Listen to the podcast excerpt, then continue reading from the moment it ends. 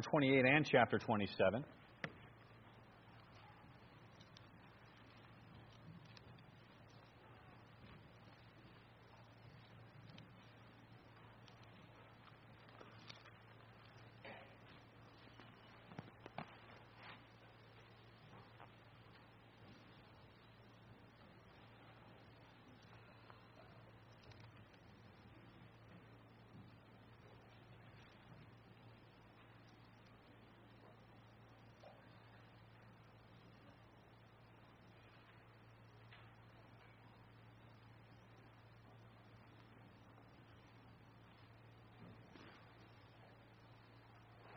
Going to start Matthew chapter 27 first. I'm going to pick it up in, in verse 32.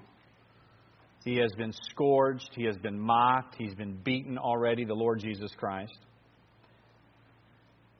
And now they're taking him to be crucified in verse 32. It says, And as they came out, they find of Mani Cyrene Simon by name, and they compelled him to bear his cross. I don't have time to go into that. You can look at when I uh, preach through the book of Matthew, we can actually see where his his children and wife are converted later on, and they're and they're actually assisting with with the work of Christ. But verse 33, and when they were come unto a place called Golgotha, that is to say, a place of the skull, they gave him vinegar to drink, mingled with gall. When he had tasted thereof, he would not drink and they crucified him, parted his garments, and casting lots that it might be fulfilled, which was spoken by the prophet. They parted my garments um, among them, and upon my vesture did they cast lots. Now, what's interesting is how, when the Bible goes to describe the crucifixion of Christ, it basically just always gives us the four words, and they crucified him. It doesn't go into more detail than that. It's interesting what the focus is. Verse 36 and sitting down there, and sitting down, they watched him there. And set up over his head his accusation written, This is Jesus, the King of the Jews.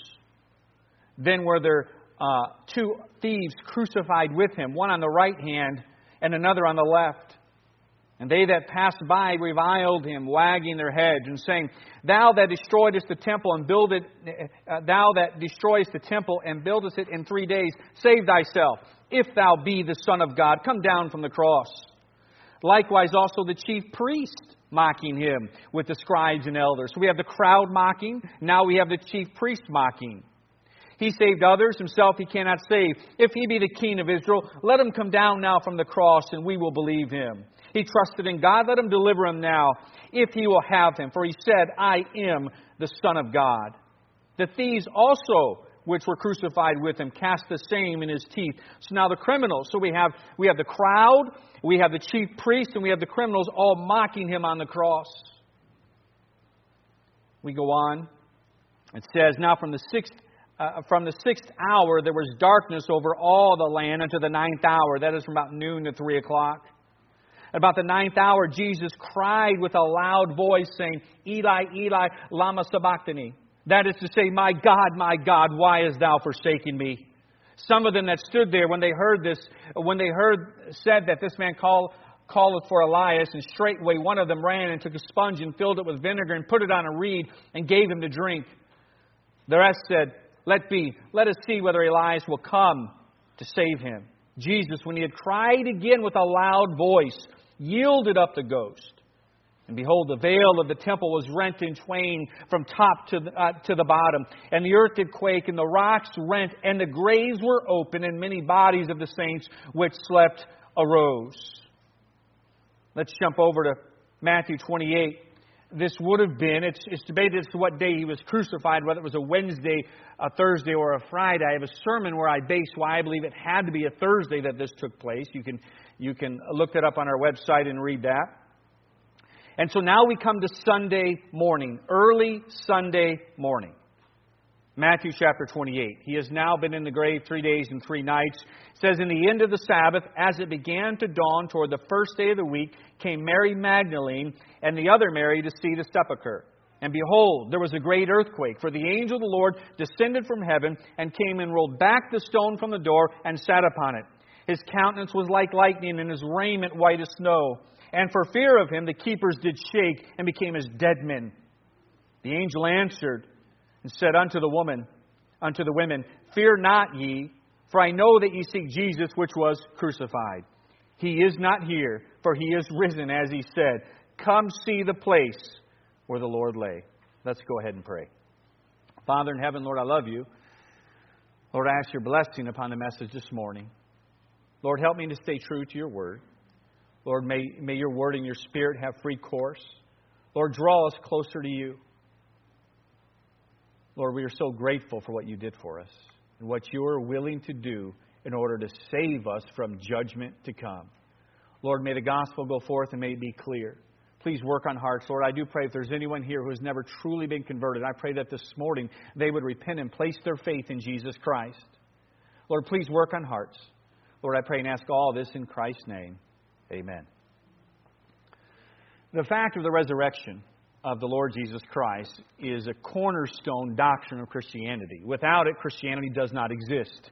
It is a vain religion if the resurrection does not take place. It is of utmost importance.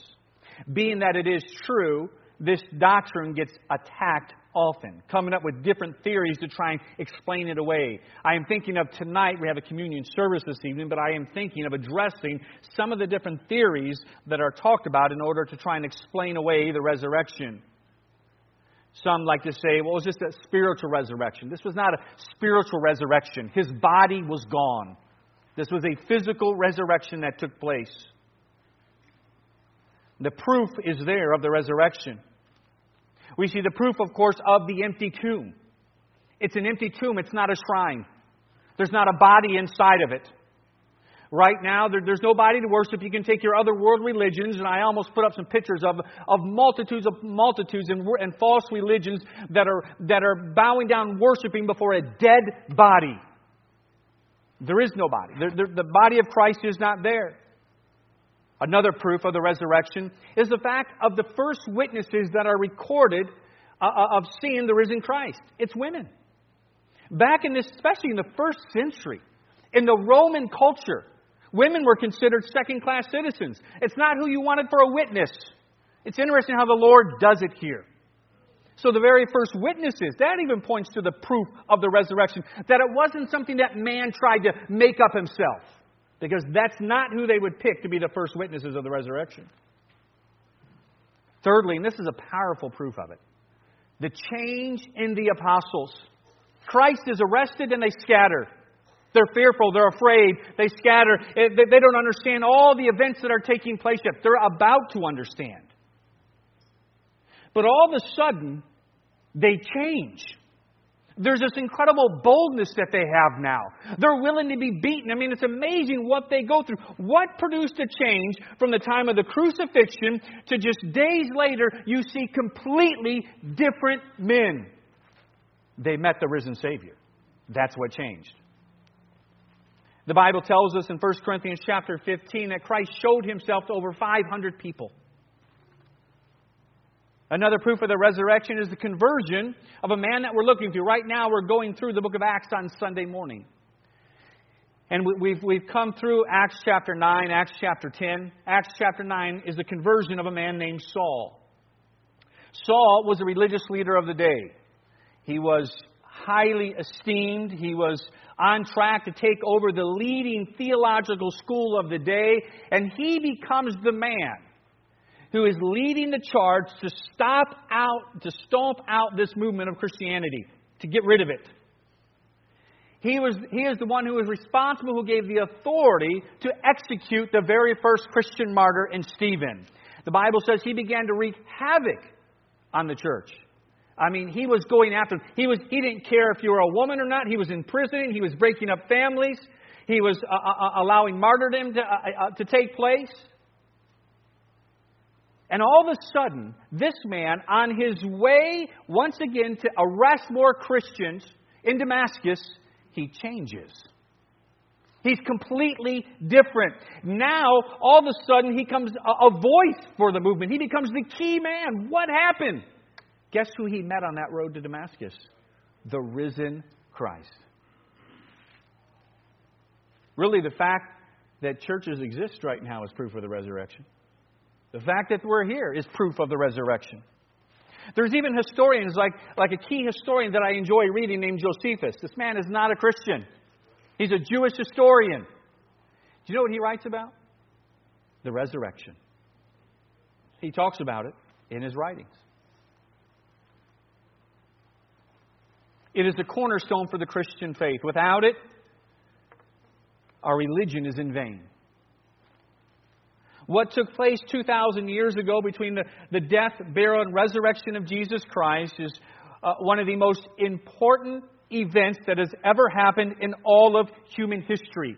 We are 2,000 years removed from it. And as our culture has become more and more and more secular, with less and less knowledge of the Creator and God, there's a tremendous lack of understanding of how a man who died 2,000 years ago on a Roman cross has anything to do with him today. I want us to look at the cross this morning and learn from it. I want us to see, I'm gonna, I want to dive into the reaction that the crowd had and what was going on in their mind. To the religious leaders, the chief priests, and then lastly, those criminals that were crucified with him. Christ, as I've already said, had already been scourged and beaten before the uh, crucifixion took place. The Roman soldiers mocking him, putting a crown of thorns upon, his head, beating him. Then they took him to be crucified.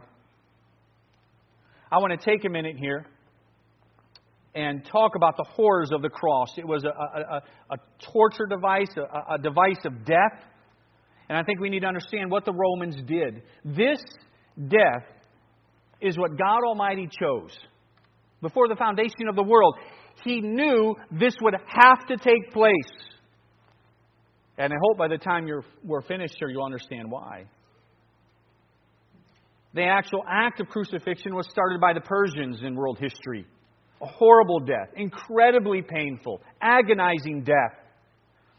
I will read from some sources about what a Roman crucifixion was like. This is from a, a Dr. Truman Davis's book on, on, on crucifixion. He said the cross would be lying on the ground. The victim would be placed down on the cross. And first his feet, his feet would be extended. His toes pulled down, and then a large nail would be driven through the arch of one foot and then the arch of another foot. And then his hands would be extended, allowing his knees to flex a little bit, and there would be great nails driven through his wrist just below the bottom part of his hand, the heel of his hand, because there is there there's a place where it would hold. In the middle of the hand, he writes, it would not hold, it would pull up through the fingers. Once the victim was nailed there, the cross would be picked up and dropped into a hole. And when it hit the bottom of the socket, of course, it would rip and tear the flesh and send the nerve impulses to make explosions in the brain in regards to pain. The victim is now crucified. Slowly, he would begin to sag down, more and more the weight being placed upon the nails running through his wrist Excruciating, fiery pain would shoot up the arms into the mind. Pressure put on the median nerves would be beyond almost the ability to endure. The Lord would then try to push to relieve the pain, so he would push with his feet and be pushing on the two wounds on his feet. And the same thing would happen that excruciating pain shooting through. And hour after hour, this wrenching, twisting torment of the body back and forth, trying to relieve one and then the other, the hands and then the feet, the hands and then the feet. It would become uh, very impossible after a while to do any pushing upward because of the pain and the sagging would put the greatest weight upon the hands. At this point, another, uh, uh, uh another event occurs as the arms uh, uh, grow fatigued. Great waves of cramps sweep over the muscles, knotting them in deep, relentless, throbbing pain. With these cramps comes the inability to push himself upward. Hanging by his arms, the pectoral muscles are paralyzed and the intercostal muscles are unable to act. Air can be drawn into the lungs, but it can't be exhaled. Jesus fights to raise himself to get even one short breath. Finally, carbon dioxide builds up in the lungs and in the bloodstream.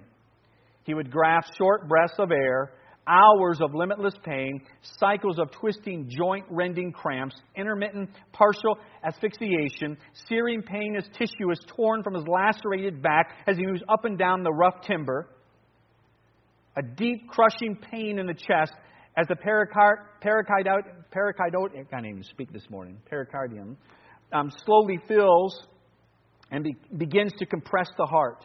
And this leads to death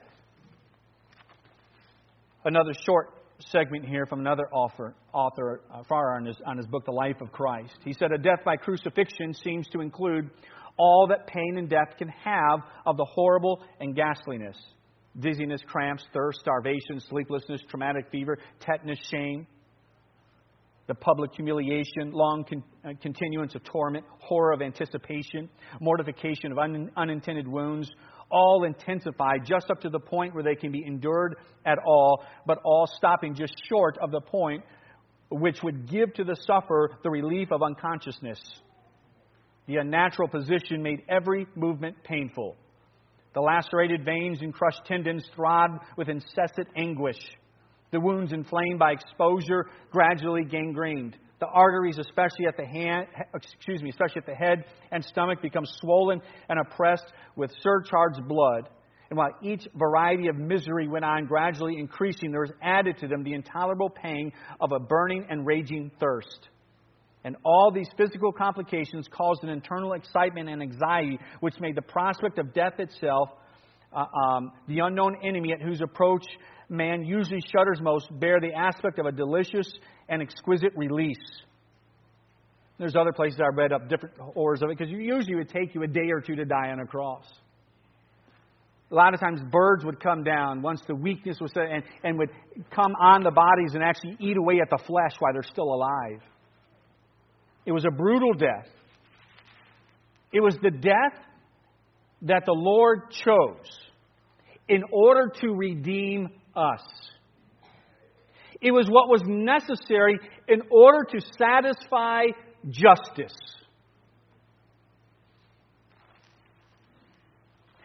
What the Lord was doing on the cross was literally taking our place in judgment before His Father. He was going before the Father and saying, Listen, place their sin upon me, judge me in their place. The Bible teaches this uh, throughout. 2 Corinthians 5.21.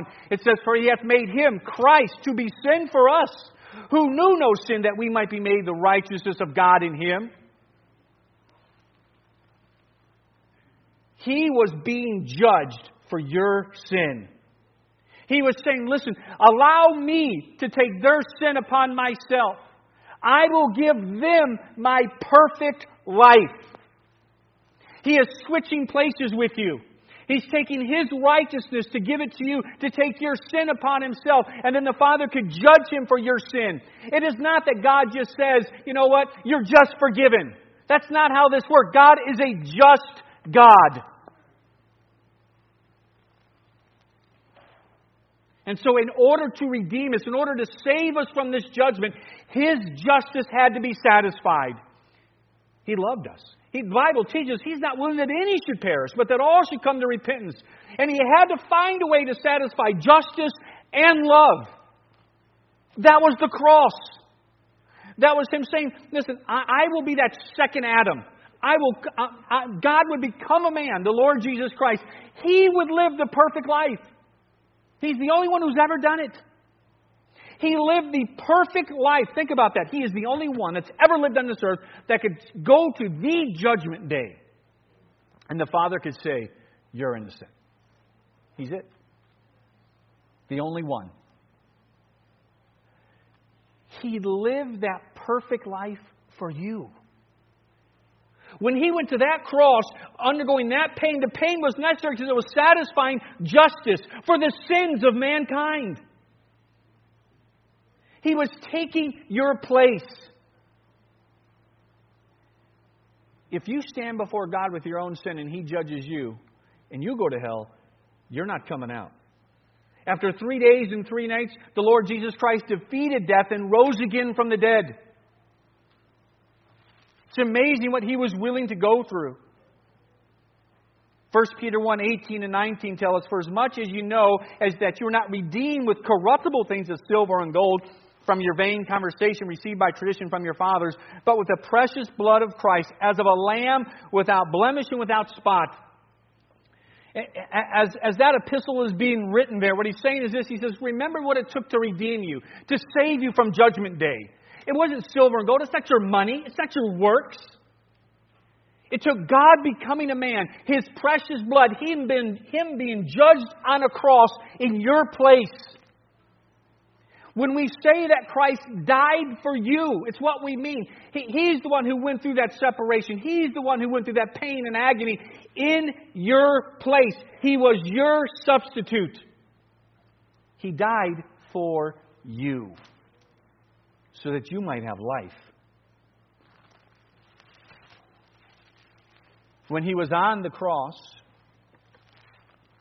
we saw three different groups. Now, what's interesting is when I conclude this, I'll sort of do the spoiler right now. I can take you to the book of Acts with each, and, and even in our text, we'll see, that each one of these groups, at least some of them, actually repent and come to Christ. Some of the crowd, some of the chief priests, and of course, one of the thieves. Look at the crowd's response to Christ in verse 39 and 40 of Matthew 27. It says, And they that passed by reviled him, wagging their heads, and saying, Thou that destroyest the temple and buildest it in three days, save thyself, if thou be the Son of God. Come down from the cross. Now, the Romans always crucified near the road. They wanted the passerbys to see it. It was a, a form of intimidation, uh, trying to, in their mind, trying to keep law and order. This is what's going to happen to you. And so it was always public in nature. And so as, as the crowd would pass by, they were tossing the insults at Christ, reviling him, wagging their heads. That, that's an insult. Throwing these insults at him, even referring to the, the, one of the false witnesses that came up uh, about Christ uh, destroying the temple and rebuilding it. Little do they know, he was talking about his own body and the resurrection that's getting ready to take place. These are the people, this crowd, who are religious. Do you understand that many of these people, at this time at Passover, Jerusalem has an enormous population during this time frame. At this time in the first century, Jerusalem, because of the Passover, would have about a million people in it, which is for that day enormous. The pilgrimage had taken place, it's packed. multitudes of those who are walking by right now, insulting Christ just days earlier Going back to the Sunday before this Thursday, they were the ones crying out, Hosanna, Hosanna, blessed is he who comes in the name of the Lord. The same people.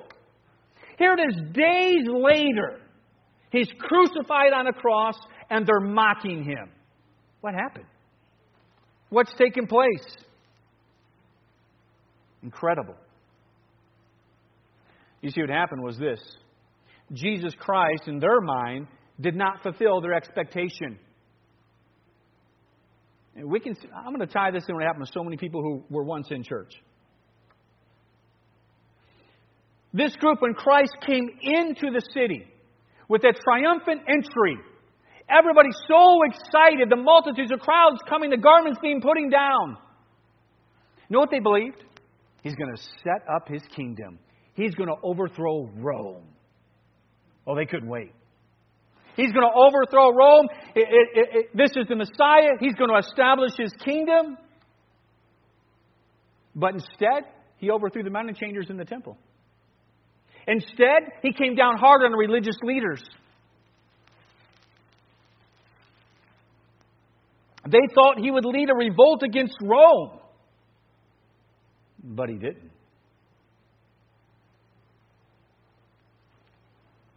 And they watched as the days went by and he is arrested. And now here he is crucified. Their expectations of what he had, they certainly weren't met.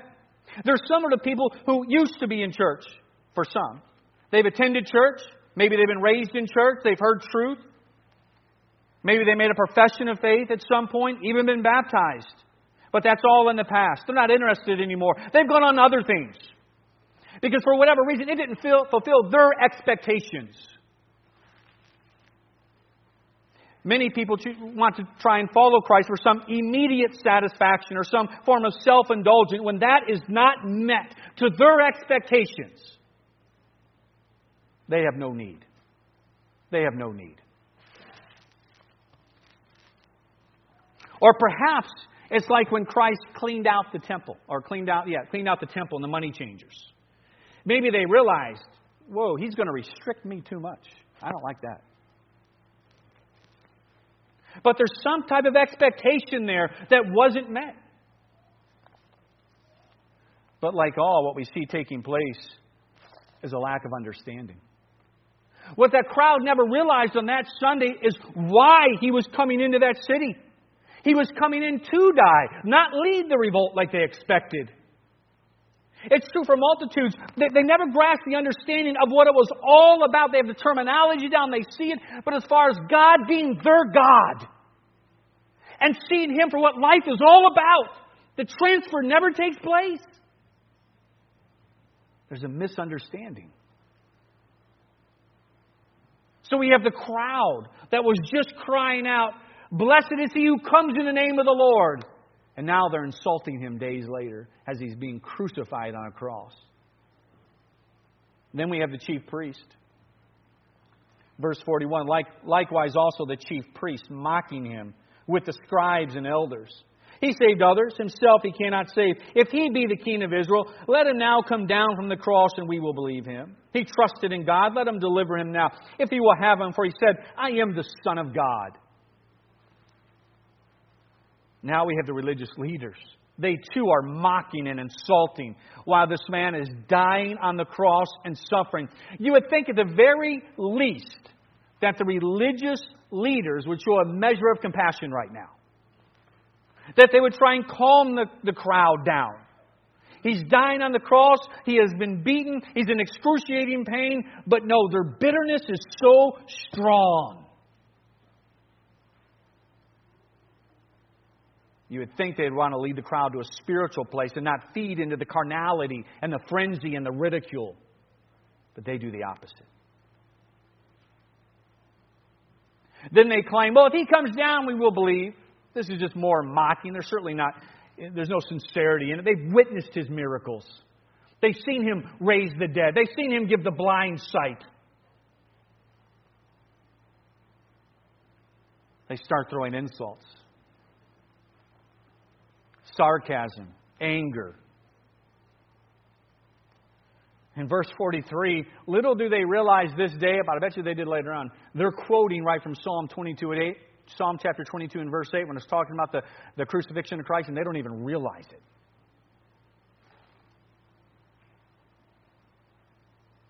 They even affirm his miracles. They mock his claim of being the Son of God. Oh, but he certainly is. Little do they realize here in just three days, he is going to prove he is, in fact, the Son of God when he defeats death and raises again from the dead. And then we have the last group, the criminals. Verse 38 and verse 44. Then were there two thieves crucified with him, one on the right hand and another on the left. Verse 44. The thieves also, which were crucified with him, cast the same in his teeth. So when the crucifixion starts out here, the Bible teaches us that both the men, both these thieves, were mocking him as well. But we need to get a clearer picture of what went on to take place. Look over in Luke chapter 23. Turn to the Gospel of Luke 23. It might have only been the one, but that's not exactly what it says. But we do get a clear picture of what ended up taking place as the hours passed by on the cross.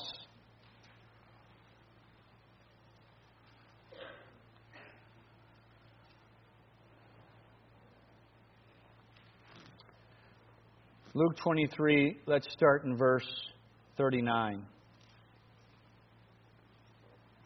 It says, And one of the malefactors which were hanged railed on him, saying, If thou be the Christ, save thyself and us.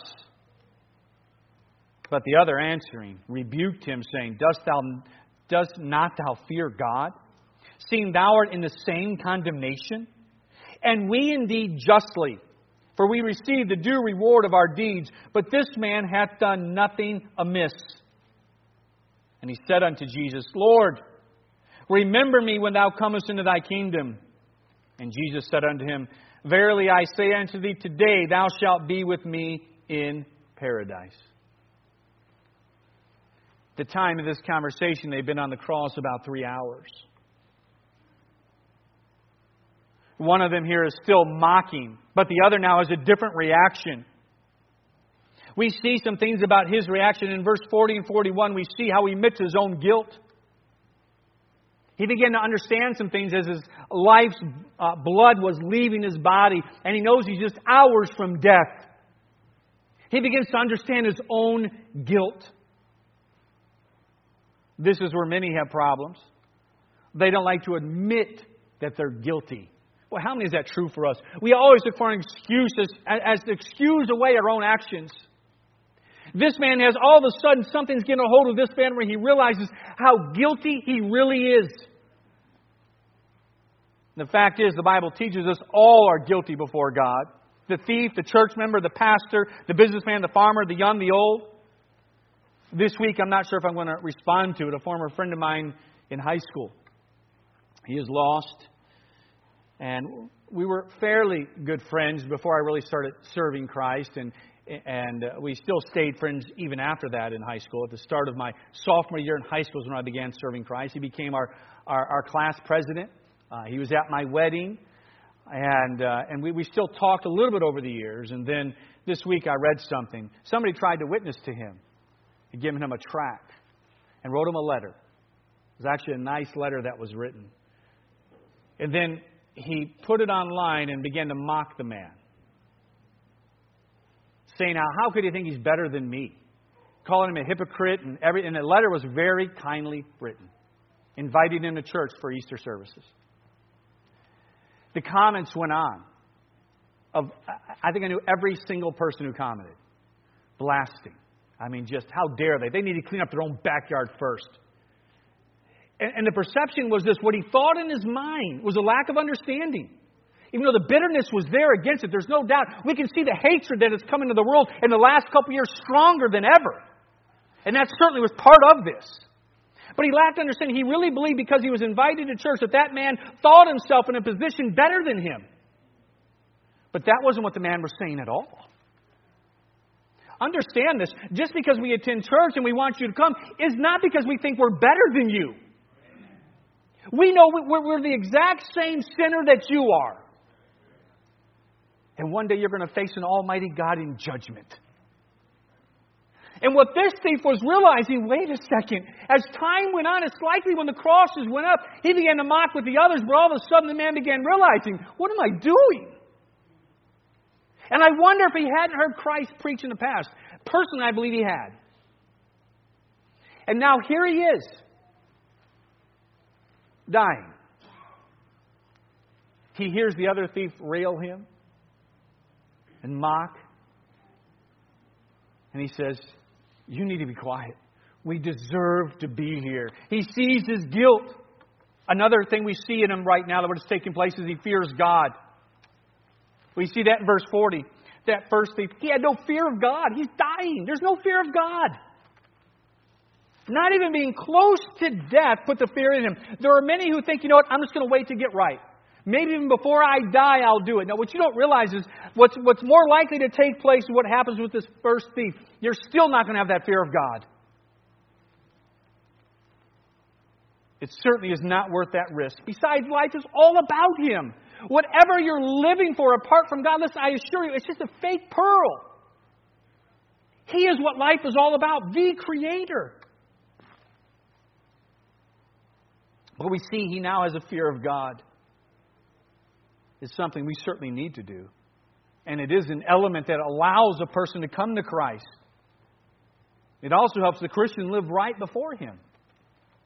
People don't like to, uh, it's amazing how that even gets challenged, how, how we should not fear God. But no, there's a truth to that. You can, you can see it with, as, even as I raised five children. You know what? All my children knew that I loved them. They, they, they had never had a reason to question that in the house. But they also had a fear of dad. You know what that helped? It helped them do right. We all have a sinful nature. Don't deny that. We do.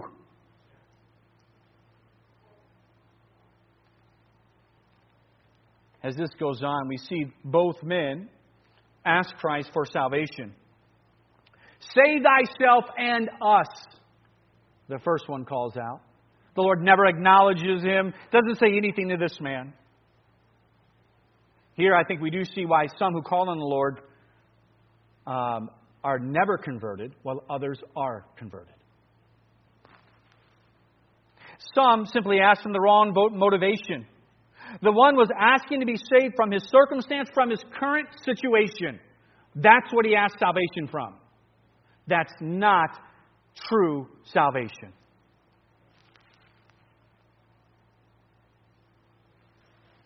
Many call on God when trouble arises. It has nothing to do with guilt because of sin. It has to do with whatever circumstances happening at the moment.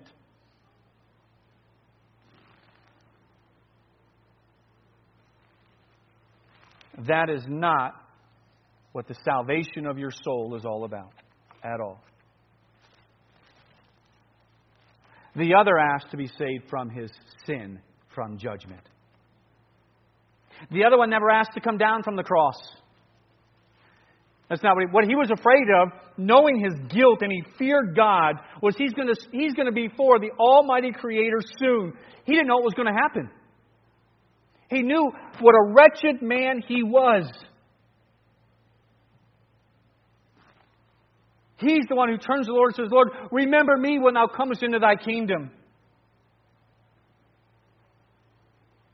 He was convicted of his sin, and he turns to the only one who could help him. I mean, think of all the knowledge he actually had right here. He had already told the other thief, this man has no, no sin. He's done nothing wrong. We have. We deserve to be here. And in a simple act of faith, that's it. He put his faith in Christ, and the Lord said, Today thou shalt be with me in paradise there was this sermon, a portion of a sermon that was making its rounds this week, and, I, and I'd watch. I can't think of the preacher's name who preached it. He's one of those really popular preachers. I know he's in Cleveland. I can't think of his name. I don't know if you saw it this week, but it was it was stirring how he, he was talking about the thieves on the cross. And it's just about a, a one minute or two minute clip, if that. And he had said, he was talking about the thief who made it. He said, think about that at one point when this first started, he's mocking, but yet he made it. And, and, and in his sermon, he went on like a little illustration. All of a sudden, he dies, and he's before the angels and the Lord, and the angel says, Wait, what are you doing here? How did you get here? And he says, I don't know. He said, But, but you, you've, you've never been to a Bible study, I'm showing you. You've, you've never been baptized. You've never joined a church. Um, how did you get here? I, I don't know. Well, what happened? And, and, and he says, I, I mean, you didn't. I, I, how did you get here? And he says, wait. I, and, he, and the thing, he's funny. He goes, let me get my supervisors. The other angel comes and says, let me, t- let me ask you a few questions. Tell me about the doctrine of justification. What?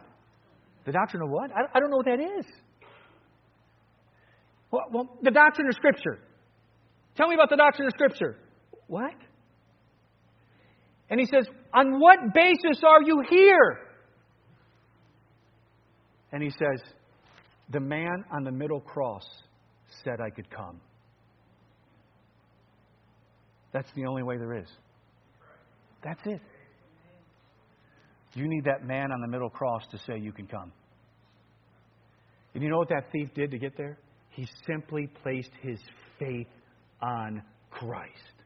The moment he did that, the moment he went to the only one who could help him, he understood this I am guilty before God. If he judges me, I'm guilty. And he placed his faith in the one who could save him. And the moment he did, today thou shalt be with me in paradise. It's not your good works. It's not that God saved you from a car accident. It, it, it's, it's not how many leaves you've turned over in your life. It is repentance in faith, it's repentance and faith in Christ alone. Christ said, I am the way, the truth, and the life. No man comes unto the Father but by me. The entire reason the Lord Jesus Christ went through what he did, which he was the one who organized. Think about this, by the way. When you're on a cross, there's no way to yell. You can't scream. The Lord did. Twice. This was God Almighty in human flesh, literally taking your place in judgment. And then He gave His life. No man took it. He did that in order to save you from Judgment Day. He is saying, Father, place their sin upon me. Remember, God, in, in who He is, the one God, triune, that one God knew this would work. This would satisfy justice. This would satisfy holiness. I can save mankind. The day that Adam and Eve sinned against God, God talked of this day to come. Genesis chapter 3 and verse 15. He knew what he would do through his love and his grace in order to save us. That he one day would become a man when the time was perfect. He would live on this earth the perfect life for you. And then he would go to that cross. The Father would place upon him the sin of mankind, and he would be judged for it. But hell didn't hold him. After three days and three nights, he defeated death and rose again. He took your sin so that he could give you his perfect righteousness. Let me close with this illustration to try and under, help you to understand it.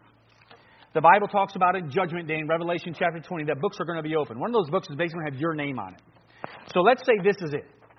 You're, you're before Almighty God. But you're not going to say a word. You're not going to be able to mitigate anything. He knows every single thing you did. He knows exactly why you did it. There's nothing to say. He's just going to open up. He's going to show you your guilt. Boom. Here's your name. Here's every single time you've broken his law. It's there and you know it. There's no denying it. He has perfect knowledge. So here it is. Here's your name and every sin you've ever committed. It's there.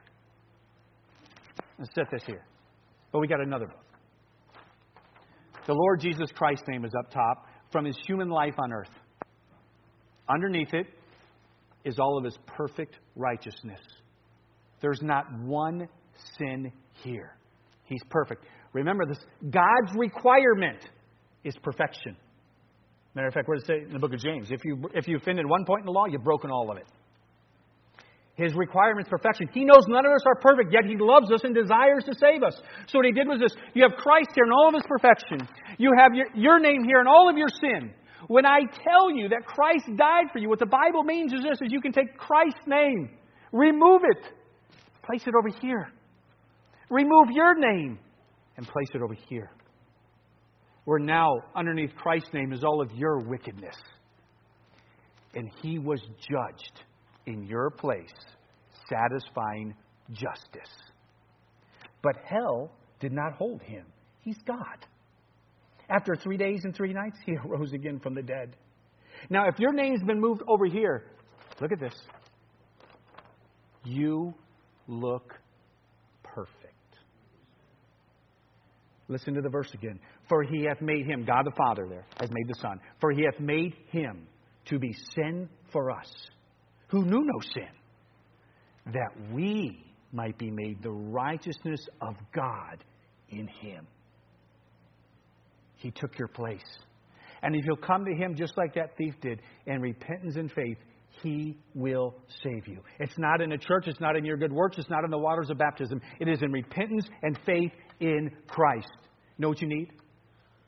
The man on the middle cry on the middle cross to say, You can come. With heads bowed and eyes closed.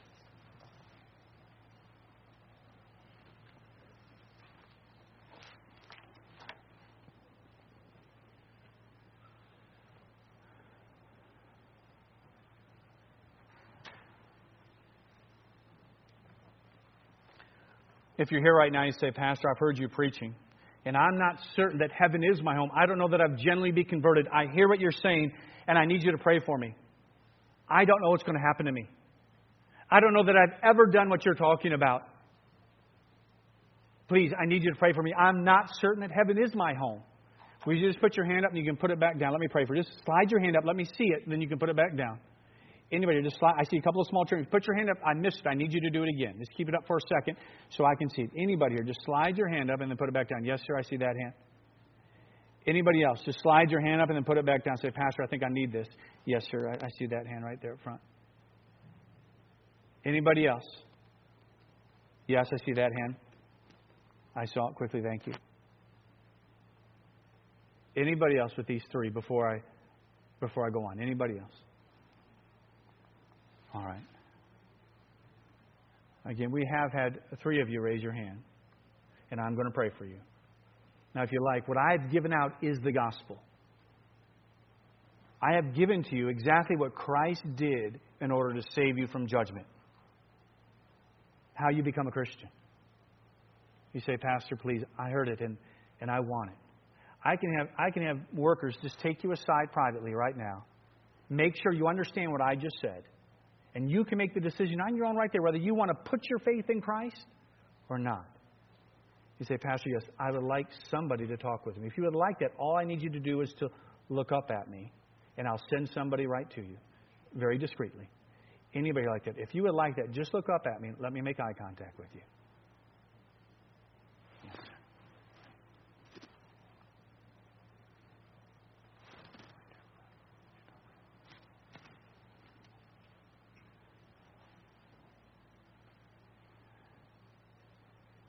Anybody else say yes?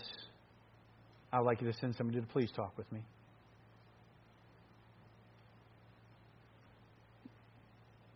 I'll give it just a few seconds more.